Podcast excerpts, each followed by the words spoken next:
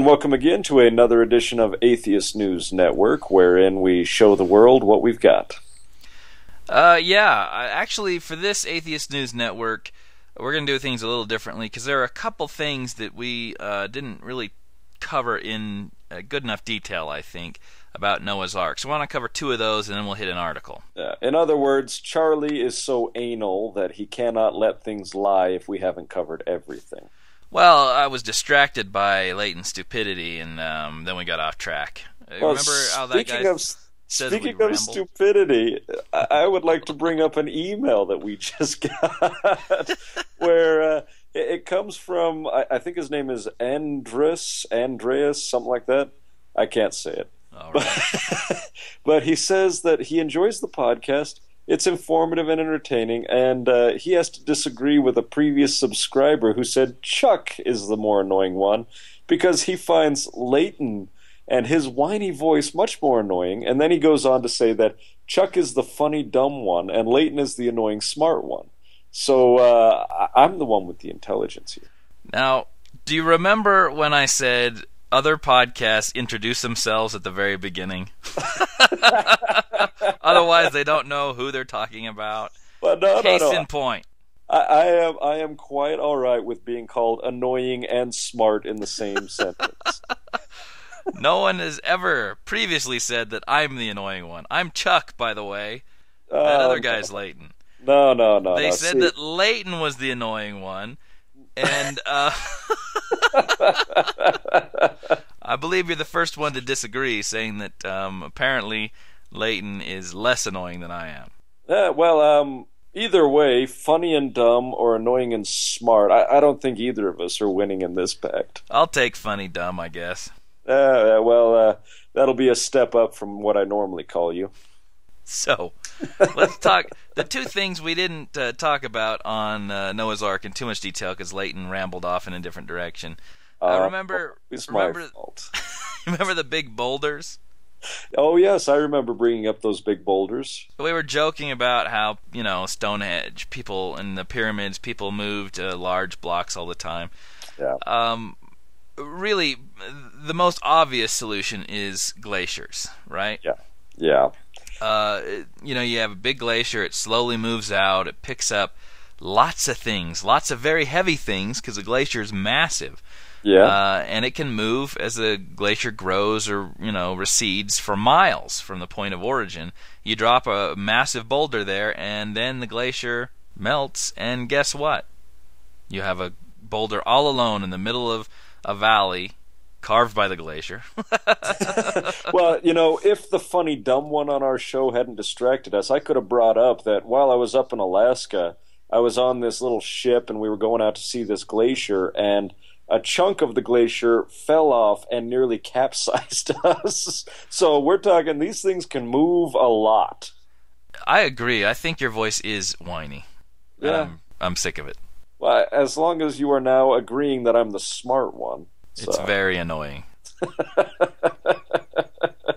the second anyway, thing bring up your second thing already. Come on. The second thing I want to talk about is you know when you're talking to these creationists who say that the ark, uh, the the Noah's story, actually happened in history, 4,400 years ago.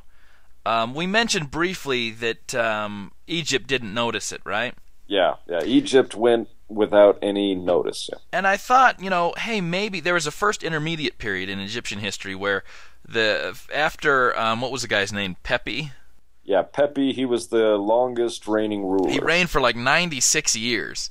He was the guy who when he sent he was like 10 years old or something and they sent an expedition into Africa. Oh, yeah. and uh, they captured a bunch of pygmies.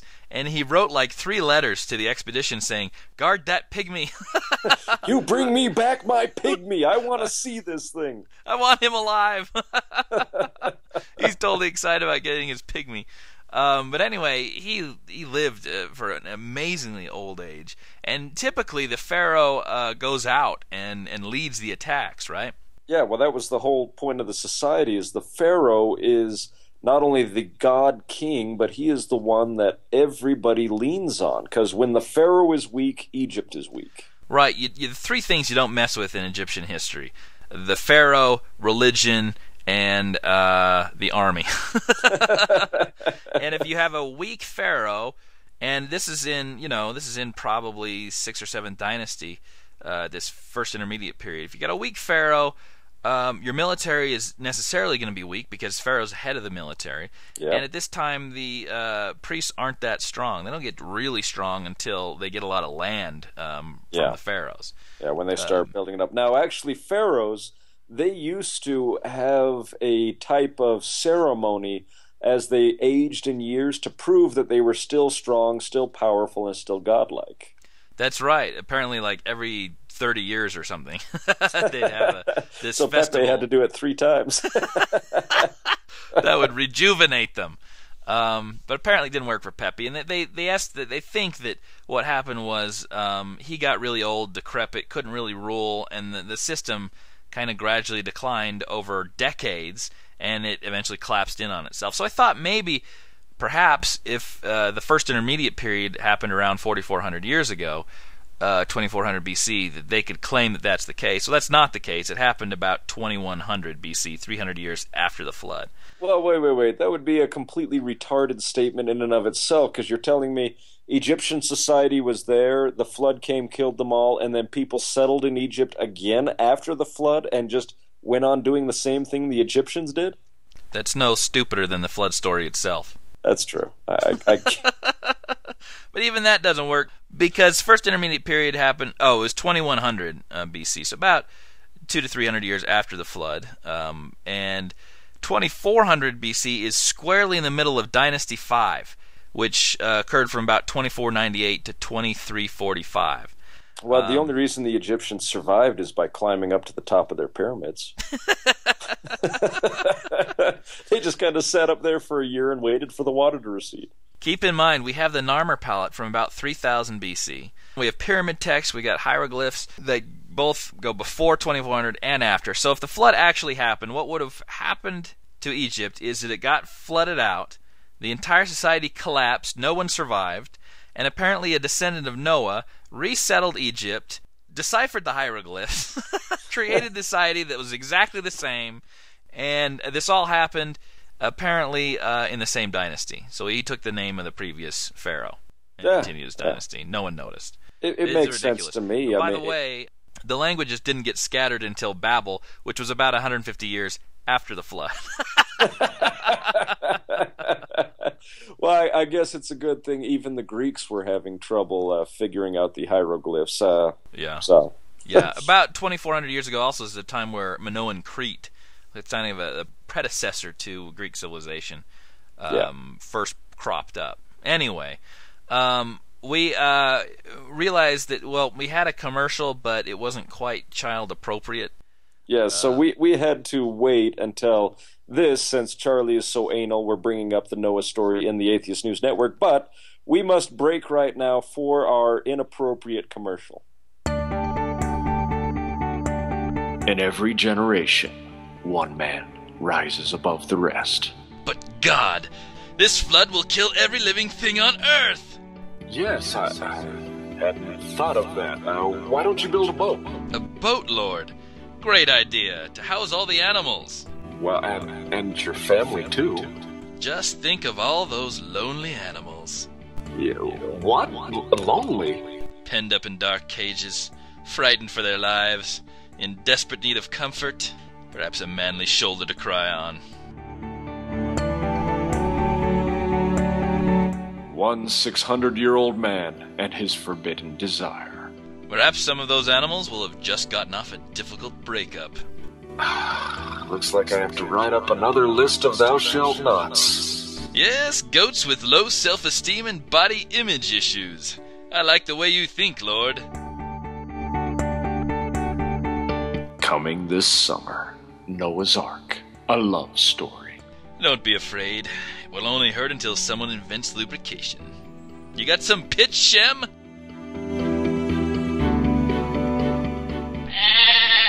Don't be like that. The donkey meant nothing to me. You'll get your turn, pussy. There's plenty of Noah to go around. Not even God could keep them apart.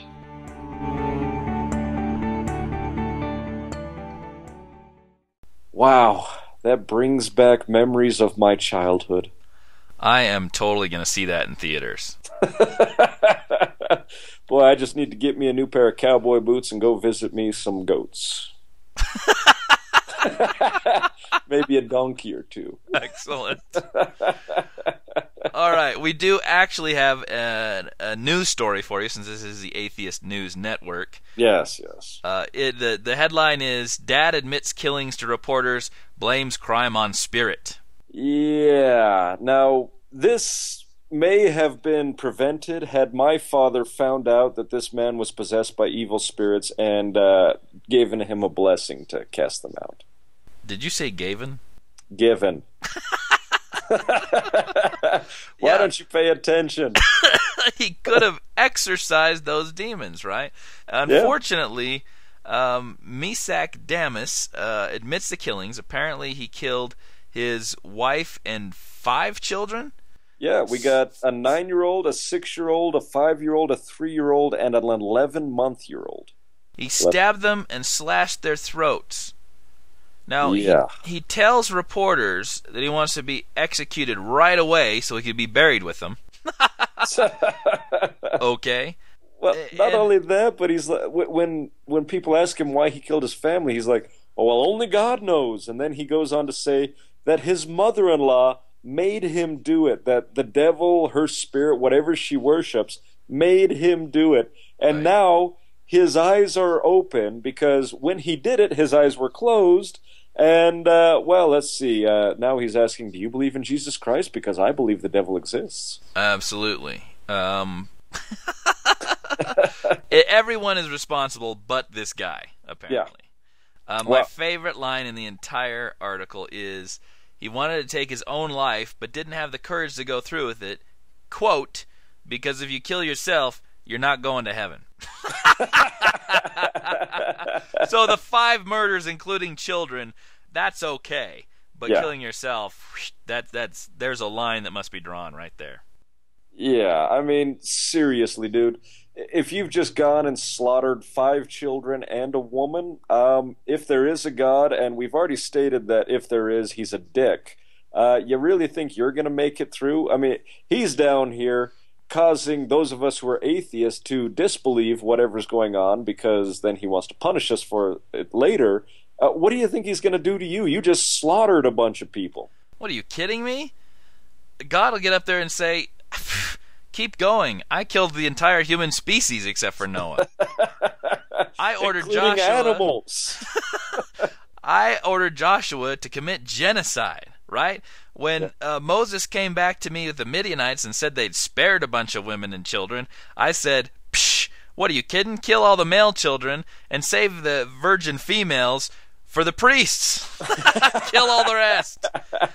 This is not a problem for God. This is barely even hits the ethical radar for God. Well, that that's that's. I just very... love how the guy can uh, apparently repent for um, six homicides, brutal, bloody murder, but he doesn't have the balls to kill himself because he might not get into heaven. yeah. yeah, come on, dude, mount up. Awesome.